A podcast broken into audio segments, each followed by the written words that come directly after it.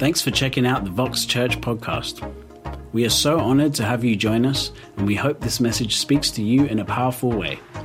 Learn more about Vox Church by visiting us online at voxchurch.org. Enjoy the message.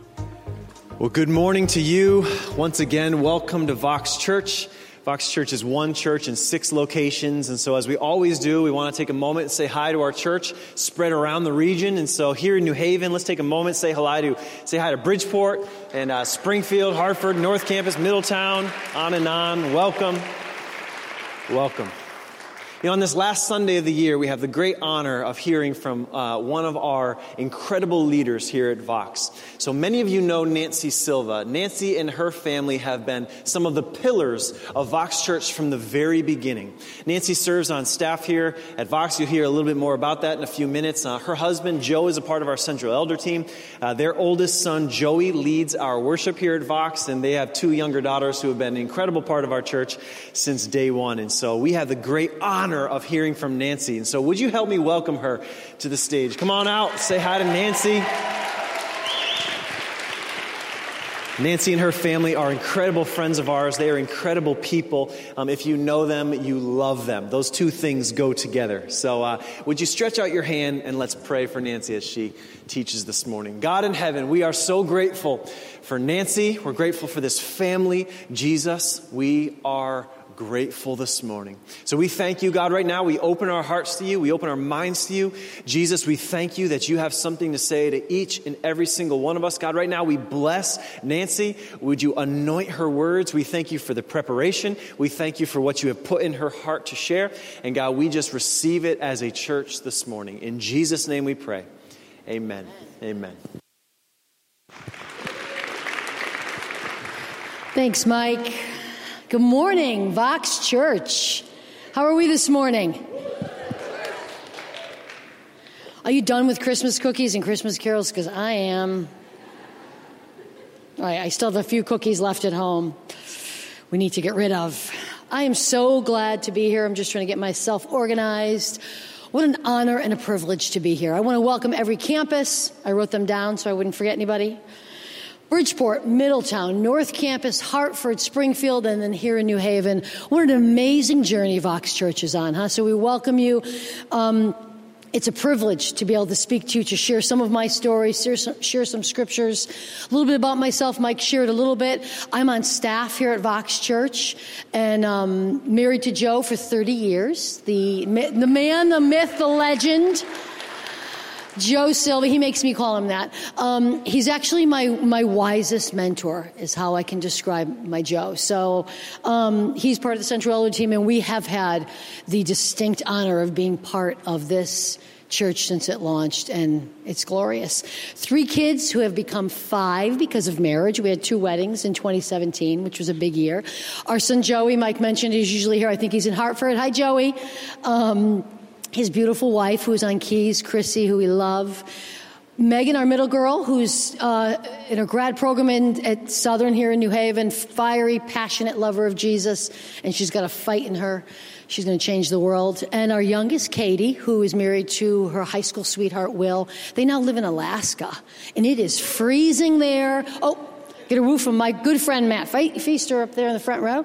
Um, it's freezing there. It's like four degrees and a ton of snow and five hours of daylight, but that's where they are. And, you know, like every family, we've had ups and downs. It's not perfect, but I am really grateful to God. I'm very blessed. I love my kids, and they usually like and love me too. Um, so I'm on Vox, staff at Vox, and I have the best job in the world. Okay, I do. You may think that you, you, probably have the second best job. I have the first best job.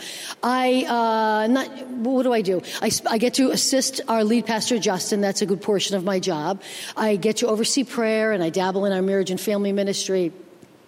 Uh, Vox Kids, I get to work with lovely Catley Guerin and Vox Kids. And probably my favorite thing is I get to care for our women in leadership, whether they're on staff or their spouses.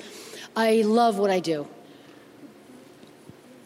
But honestly, the best part of my job is who I get to do it with. By far, the staff at Vox, these young people that I get to spend day in, day out with, let me tell you guys, I see behind the scenes, and they are passionate about their love for Jesus, and they fiercely lay down their lives for the local church week in, week out. They believe for revival. Yeah, that's what I was going to ask you to do. Can we have a rousing applause in every campus for every staff member at Vox? It's a choice to serve. It's a privilege to serve. I love you guys, and you are loved by this church, yeah? Um, and sometimes they can actually keep up with me on a good day. That was a joke. Um, today, I want to share a story from the Bible. Um, I'm so grateful for this written word of God. 24 hour access I have to this imitation leather, large print Bible. One day, kids, you'll need a large print too. Thank God. Whoever thought, like, let's just make the print bigger, because it's really great. My 30 plus year journey with Jesus, I have to say that the, the most transformative element in my life has been interacting with Scripture, guided by the Holy Spirit, studying, reading. I, I love the Word, and it never you never exhaust it. Um, and I especially love the Gospels. I love to see how Jesus walked, how he talked, how he treated people, how he healed with compassion, how he flipped tables. Isn't that great? I'm just waiting for the day God says, "Do it." Walk right in that office and flip that table. Um, I just love to see Jesus because when Jesus walked down the earth, he said, If you see me, you see the Father. So when I study his life, when I steep myself in his life, I see the heart and character of my God, of my Father.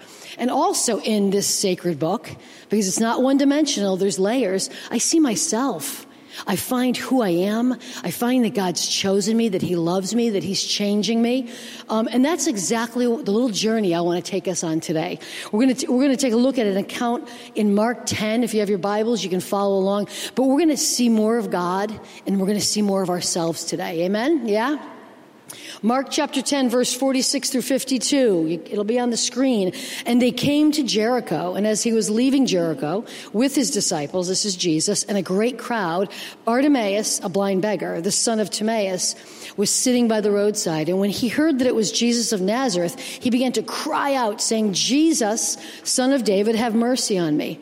And many rebuked him, telling him to be silent, but he cried out all the more. Son of David, have mercy on me. And Jesus stopped and said, Call him. And, and they called the blind man, saying to him, Take heart, get up, he's calling you. And throwing off his cloak, he sprang up and came to Jesus. And Jesus said to him, What do you want me to do for you? And the blind man said, Rabbi, let me recover my sight. And Jesus said to him, Go your way, your faith has made you well. And immediately he recovered his sight and followed him on the way. Let's just close our eyes, bow our heads for a minute, and let me just pray for us. God, we surrender. I submit this time to you. Lord, we are in reverence of your word. We're so grateful for how you speak to us. So each one of us opens our heart and we say, More. We want more of you. We want to hear your voice clearly this morning. In Jesus' name, amen. The title of today's message is Go Your Way. Go Your Way. And right in the beginning of this story, we hear about Bartimaeus, and he's described rather harshly as a blind beggar. And you know, during that culture, that time, he really had no social, no economic status. He, his, the picture of him in the Bible described like on the side of the road begging is a very accurate portrayal of really his standing in this life. He was nothing. He was a nobody. He was shoved to the side of the road. Um, and I imagine, when I think about these stories, what I really love is this is not a fairy tale book. These are real people who encountered the Son of God. So think about this man in this, sitting on the side of the road in darkness, surrounded by a noisy crowd, full of hopes, full of dreams, just like you and me. And at the same time, like frustrated, angry, maybe some shame. You know, and in many ways, I can relate to Bartimaeus. Not the same circumstances, but I can relate. I remember when my life, you know, as a young woman, I was divorced and the stigma I carried and the brokenness and, and how I, I decided right then and there I am unlovable and nobody is ever going to really love me. And that, that shame I carried. I remember the fear of always worrying what people thought about me. Am I ever going to be enough? Will I ever, ever be enough? Frustration, like Bartimaeus, broken dreams, lost hopes, you know, wanting so much more in life, but not sure how it was going to happen. Even the begging, you know, I might not have been begging for physical needs, but my soul begged for the approval of others. My soul longed for others to, to, to care about me, to love me. So I can relate to this Bartimaeus. How about you? Do any of these emotions, any of these circumstances start to ring a bell in you? My prayer is that as we unpack this story, you discover a little bit of yourself and a little bit of God's heart towards you. You know, in the text, we see something happens. Verse 47 says, And when he heard that it was Jesus of Nazareth, he began to cry out and say, Jesus, son of David, have mercy on me. And many rebuked him, telling him to be silent. But he cried out all the more, Son of David, have mercy on me. So Bartimaeus hears that it's Jesus. He hears, you know, he hadn't experienced him yet, but he heard stories. He probably heard about other, other blind people receiving their sight, deaf ears opening, withered limbs being healed and made whole, raised from the dead, transformed lives, compassion. And when he heard that, it created a response in Bartimaeus. He began to cry out. He began to cry out. This miracle worker was passing by him, and he began to cry out. I don't know whether it was a birth, a, a, lifelong blindness, or months, an accident months ago, or an illness, but I can see clearly in this text, and I can see in my life the longing, the desperation, the hopes found their voice, and he began to cry out. He began to cry out. The story tells us that many rebuked him. Wow. Tough crowd, huh? Many rebuked him. And, and, you know, it was true then, and it's true now that we live in a world that tries to silence our cry to God. The world we live in does not acknowledge, does not say, yeah, cry out to God. That's where your help is. So just like Bartimaeus, we face these kind of you know, naysayers every single day. And this rebuke, it was not a mild, like, Bartimaeus, just come on, quiet down. This was a shut up. This was a sharp, pointed, eh, eh, you know, rebuke to this guy. And the purpose was to silence him, to silence his voice. He had hope. He wanted help. He wanted change in his life. And they rebuked him to silence him. You know, we do experience the same. Maybe it's the industry you work in, the work, the job you do, your profession. It denies, it even mocks the existence of God. Maybe it's your family upbringing, your, in the environment you grew up in. You know, God was like a distant judge, just fly under the radar. He's not somebody you're going to cry out to. So our, our voice has been silenced in, in where we live or where we work. Maybe it's your closest relationships, like, okay, they're okay with this Jesus thing. They get you go to church every Sunday, maybe you go to a community group, but like this isn't going to change your whole life. Come on, enough is enough. They don't understand why the old doesn't fit anymore. They want to silence your cry to God. Or maybe you're like me and, and it's inward stuff. You know, I carried a ton of shame for decades for decades shame and stigma maybe stigma maybe you know it's that adulterous affair you can't believe what you've done. And, and i'm not crying out to god. Surely he's ashamed of me. Maybe it's that that failed business. There you go again. See so this this emotion just silences you. Maybe it's fear. Maybe it's fear. You're just you know you're afraid. You're afraid what people think of you. You can't cry out. What are they going to think? Maybe it's anger. For me, anger for a lot of years. Be- betrayal by a friend or a spouse. I cannot believe they broke my trust. I'm not crying out to you, God. Where were you when my trust was broken? Or that job loss. I shouldn't have been fired. He should have been fired. So we're angry and it silences our voice. This one's common for all of us busyness. We live in a 24 7 world of distraction. You never have to be quiet you never really have to slow down enough to cry out to God. Whatever it is, whether it's an outward circumstance or an inner issue, it's the same target, it's the same goal. Silence your cry to God. Silence your cry to God. I can remember very, very clearly when I was silent. You know, 30 something years ago, a broken, empty girl. And someone told me about a church like this. They used to set up in a church, in a school building, and, and they told me where it was, and I got in my car and drove by literally 10 times. Like, I'm talking like 10 weeks. Not 10 times in, in, in a day. I drove by 10 weeks, puffing on my Virginia Slim menthol, ultralight 100. Got to give you all those deets. Thinking the choices I've made in life and the things I have no business going in those doors and crying out to God. And I would just keep driving. I remember those days when my cry was silenced. Bartimaeus had every single reason to shut up. He was nothing in the world. He was sitting on the ground in the dark. Crowds were just trying to shut him down. I had every reason to not cry out to God. I made my choices. But that's not what happens. The story tells us that, uh, that he cried out all the more. He cried out all the more. And this cry, listen, it wasn't this dignified Downton Abbey voice. Oh Lord, have mercy on me. It wasn't this cry, this quiet, composed thing. This was loud, probably obnoxious, probably embarrassing and humiliating. It was desperate, it was raw, it was real, and it changed his life. It changed his life. Why? Why did a cry change his life? If you're taking notes, write this down. Freedom for your soul begins with a cry. If you are tired of the old, it starts with a cry, a cry to God. We have to stop allowing the world to silence us. We have to stop allowing people and circumstances and our own issues to silence us. We need to start crying out to God. We need to keep crying out to God because it'll change your life. Yeah? Amen? Yeah? Yeah. It will change your life. Thank you. Come on, I gotta get shouting here. Come on. Verse 49 tells us, story gets better. And Jesus stopped and said, Call him. And they called the blind man, saying to him, Take heart, get up, he's calling you. Jesus stopped.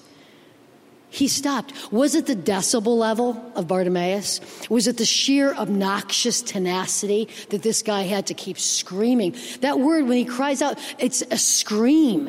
It's a bellow. Is that what stopped the feet and the ears of the Son of God? Was it his the severity of his condition? Did Jesus just feel sorry for him? I got oh, I got to stop and heal this guy. He's in a rough shape. I don't think it was any of those things. I don't believe any of those things are what stopped Jesus. I believe it was the content of his cry. I believe it was the, hear me today, I believe it was the content of his cry. I believe Bartimaeus had a heart so desperate, so broken, with some hope mixed in there. Years, years of this, and it found a voice and it came out. And he cried out, Jesus, have mercy on me. I believe it was the content of his cry that stopped Jesus. He cried out for mercy. Now, mercy is really uncomfortable in our society. It's a strange concept. It's not something we embrace readily, and it's not something we often understand fully. When I cry for mercy, basically I'm revealing I'm weak and you're stronger than me. And we don't like to do that. We don't like to ask for help. Maybe you're like me. I wander around a store trying to find the taco mix or whatever, and I, I, God forbid, I just stop and ask somebody. No, I can find this. 20 minutes later, I'm lost in the frozen food section. Not really. You know, maybe you're one of those people you struggle to freely receive anything. You always have to pay back. Or maybe you grew up, you still hear that, that voice of that coach or that parent saying, you know what? Mercy's for the weak. We really don't have any time for losers. So, your perspective, your take on mercy is that if I need mercy or I show mercy, it's actually a character flaw. It's something to be looked down on.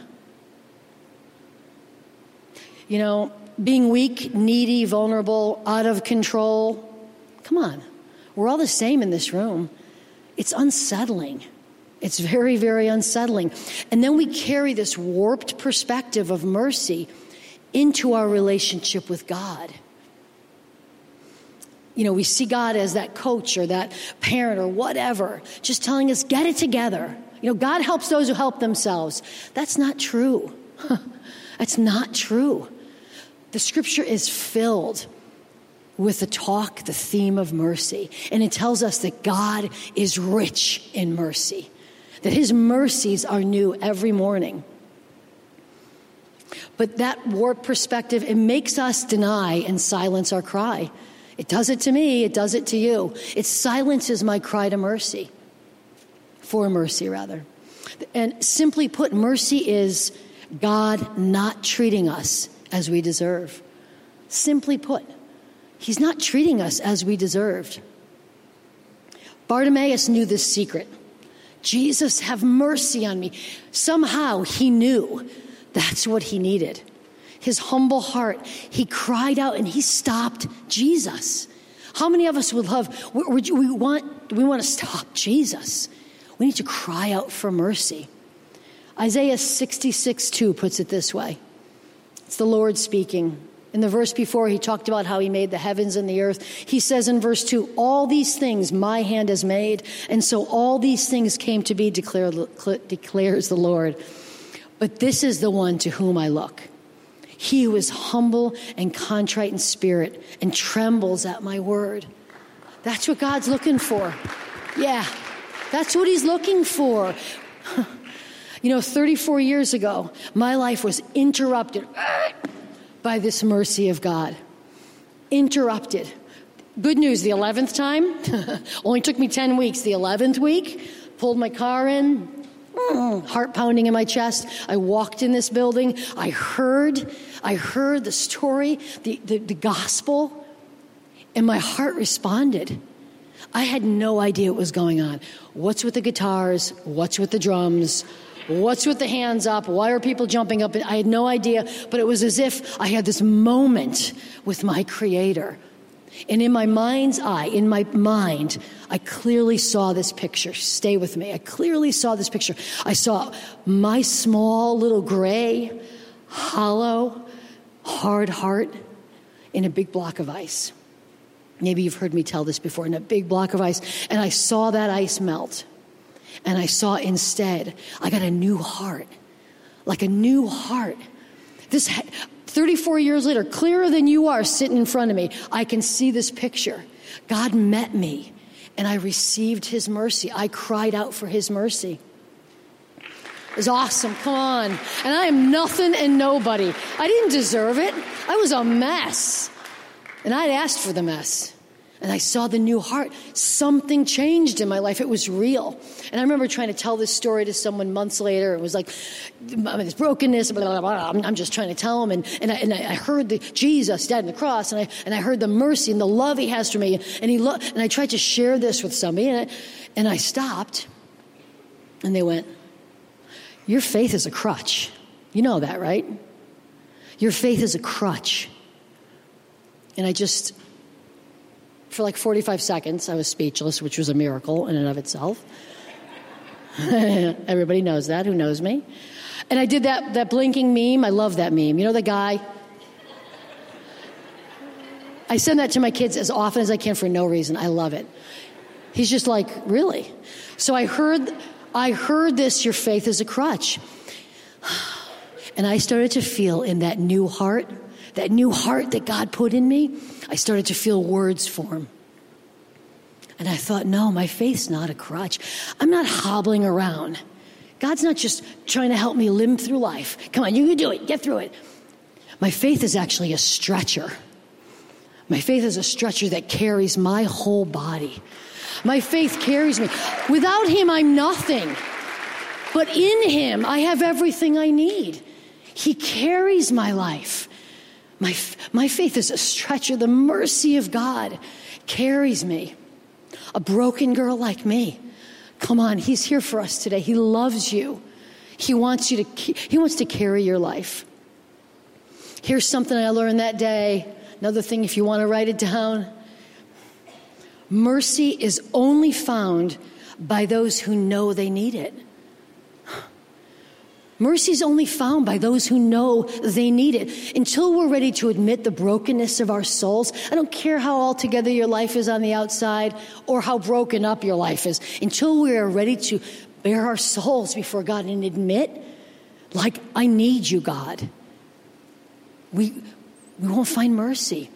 But when we do, when we do simply humble ourselves, we grasp this truth. And it's said best by Tim Keller, so I'm going to read it right from my page. He says, I am so flawed that Jesus had to die for me, yet I am so loved that Jesus was glad to die for me. Come on. So loved. And what this does, when this comes alive in my soul, it humbles me. And I go like, God, I need you. And at the same time, it breathes confidence into my heart. God, I need you, but you want me. God, I need you, but you love me. And that humility and that confidence, it fuels my cry. It's not a once in a lifetime cry. It's a life, it's a lifestyle cry. So that humility and confidence fuels my cry. To day after day, cry out for his mercy. Let's take a look at the rest of this story. Verse 50 says, And throwing off his cloak, he sprang up and came to Jesus. And Jesus said to him, What do you want me to do for you? And the blind man said, Rabbi, let me recover my sight. And Jesus said to him, Go your way, your faith has made you well. And immediately he recovered his sight and followed him on the way. Now, you know, when we read passages uh, in the Bible or whatever, you know, we can zoom over words and, and, and think they don't mean anything. But this threw off his cloak and sprang up, threw off his cloak is very significant. So if now is you're going to start paying attention, now is the time. Put your phone face down, get off Facebook or whatever it is we do with our phones. It's very significant. It carries a very deep meaning for you and I. You know, in his culture, for Bartimaeus, the cloak was his, it was his everything. Okay, it defined him. Often beggars would put their cloak out to, to receive alms. It was his warmth, it was his shelter, it was his comfort. It's how others recognized him. One commentator called it the badge of a beggar. That's what his cloak was. It was his identity. And in a crazy way, it was his sense of security. You know, identity is a powerful concept. How we view ourselves, what we think of ourselves, how we think others view us, it's very, very powerful. So, we're going to take a couple of minutes and we're going to reflect. We're going to ponder something we don't often do because we're busy and there's constant noise. Something's always playing. We're going to take a couple of minutes here and I want you to think through the answers of some of these questions I'm going to toss out to us. Who or what makes you feel most alive? Who or what makes you feel most alive? In other words, what are you living for? Like, is it the job? Is it the promotion? Is it that corporate ladder, those accolades, those applause you get from, from work? Or maybe you're my age, is it the retirement fund? I just want to be done and get on the beach? What gets you out of bed in the morning? Who are you living for? What drives you? What occupies your thoughts? Come on, we're all the same. You know what I'm talking about. What occupies your thoughts and your time? Is it the approval of others? Is it that perfect body image you're striving after with countless hours in the gym? Is it that next new car or bigger house or, or gadget, you know, phone, whatever? Is that what occupies your thoughts? Fill in these blanks. I can't live without I can't live without a relationship. I can't be alone. I have to be dating. I can't live without people's attention and approval. I can't do it. I just don't feel good enough without it. I can't live without my phone. what can't you live without? What can you not? Fill in that blank. See, this is not a one size fits all. The Holy Spirit is speaking to you right now. How about this one? I feel significant when. I feel significant when my boss praises me. I feel significant when I get a certain number of likes on something I've posted. Sense of significance. Now, listen, these answers that came into your heart, none of these are inherently evil. None of these are bad things. We should do well at work. We should care about people. We should care about our families. None of these are inherently evil. The evil, the struggle. Did I say eagle? Evil. The struggle comes when these things form the core of who we are when we can't be without them. And that, that's trouble for us because everything you thought of, every blank you filled in, is subject to change. It's subject to change. You're going to get passed over for the promotion. Somebody's going to get something you think you deserve. You're going to get that phone, and a month later, Stinking Apple is going to come out with the, ne- the next one, right? Like, what the heck? Are you serious? And somebody somewhere is in better shape than you. I know that for sure. See, when Jesus called Bartimaeus, he threw off his cloak. And what God is saying to us today is when he calls us close to, uh, to him, there are things we need to throw off that are not stable identity factors, things apart from Him. Bartimaeus was able to throw off his cloak because he recognized the voice of someone greater than the things that defined him. And that's a word for you and me today. We can throw off these things when we hear the voice of God and know that He is greater than everything else we're living for. Yeah. You know, this is what Jesus is calling me to today, and He's calling you. I mentioned to you I was I was a fifth grade teacher. Um, I'm on staff now. My previous career profession was I was a fifth grade teacher. I'm sorry. I was inspired by my husband. He went back to school in his late 30s. I went back to school in my early 40s, working full time, three kids. Did my undergrad and my master's in three years. Didn't go grocery shopping for two years. Didn't do a bit of laundry for two years. My kids carried me. They should have been, been handed the degree. So I did this in three years. Didn't learn a darn thing, but I got the paper. I didn't really. Come on. How much can you learn in three years? But I started teaching and I loved it. My family of origin, my extended family is full of educators. So I fit right in. Thumbs up, pat on the back. Great job. You're teaching now. Awesome. I had a great grade partner. I had an awesome school I was working in. And about five years ago, so four or five years into teaching, I start to feel this nudge in my heart. I know the Lord's voice. I don't always listen. I start to feel this nudge in my, in my heart that I have more for you. And I'm like, I'm just fine. Thank you, God. I do love you and I appreciate you thinking of me. But I think I'll pass. I have June, I have June, July, and August off. So I kind of just like let it go, but I'm telling you, it was a nagging sense, but I just kind of, I was like, this is crazy. This can't be. About four years ago, sitting at my desk, eating my lunch. You teachers, you know, you got about 30 seconds to eat, and then you got to get ready for when the kids come back. And I, my phone rings, and it's my good friend Justin Kendrick. And he calls me. And the gist of our conversation was this Would you come work with me? Would you come work here? I was like, I was undone. Not because it was Justin, although, side note, my life is forever changed working alongside that young man, working for him, working with him. Yeah. We are blessed, guys. He's the real deal. We love him. But I was undone because not so much Justin on the end of that cell phone, but God used his voice. Jesus was calling me to himself. This was the thing I'd been avoiding for a year, this nudging. It was Jesus saying, Come here. And I'm going, Leave teaching? Are you kidding me? I'm just getting started. I am safe and secure here, and I have the summer off. Are you kidding me? Yeah, I'm a wife, I'm a mom, I'm a sister, I'm a friend, I'm a really great dancer. Some of you have seen me dance. But God, if you want me to lay down this cloak of teaching and I'm going to leave teaching, then who am I? I was terrified. I was terrified, guys. But I could not deny the voice of Jesus calling you. How about you? Right now, I know, I know the Spirit of God is just pointing out things to you. Like I said earlier, this is not one size fits all. He is saying multiple things in this room to people. What cloak does he need you to throw off? What cloak do you need to throw off to be able to respond to him? You know, like Bartimaeus, Jesus was calling me. I knew it. And you know it too inwardly. I know it. The Spirit of God is working in this room.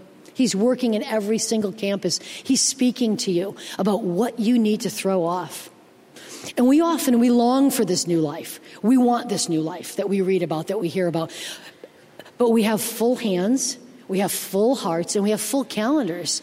We don't have any room for the new because we're full of the old. Here's one thing I learned before you can discover the new, you must throw off the old. I had to take that step of faith. Before I could discover the new, I had to throw off the old. Now, I'm not saying you got to leave your job. God's speaking to you what you need to throw off.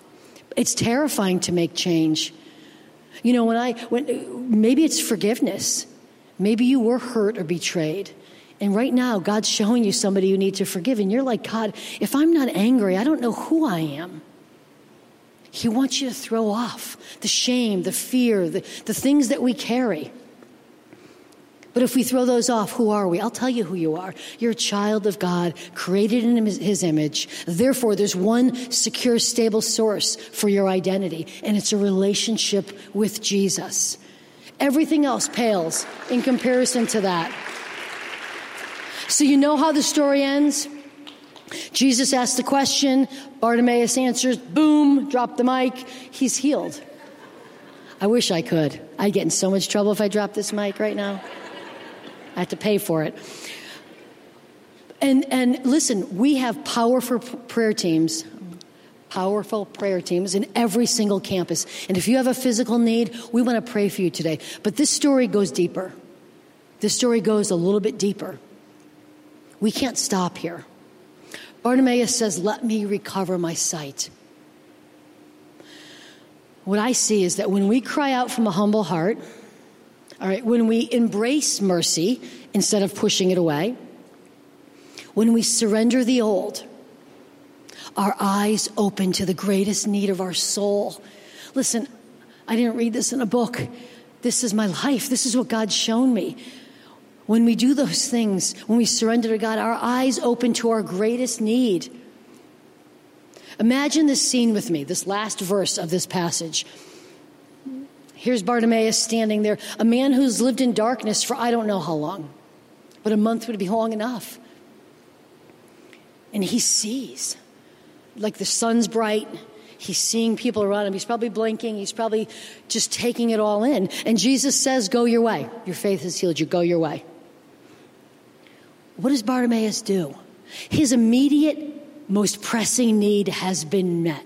And Jesus says, Go your way. Does he go home? I wonder if he has a family or a house to go to. Does he want to see a sunset or take a shower?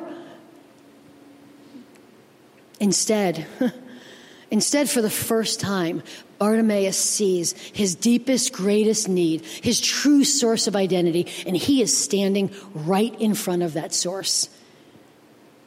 So physical blindness was one thing, but right in front of him, Bartimaeus sees his greatest need. And he doesn't heed the words of Jesus, he doesn't go his way. Instead, Jesus becomes his way. Jesus, that's what happened to me that 34 years ago when my heart changed. Jesus became my way. For Bartimaeus, he found this glorious, glorious truth.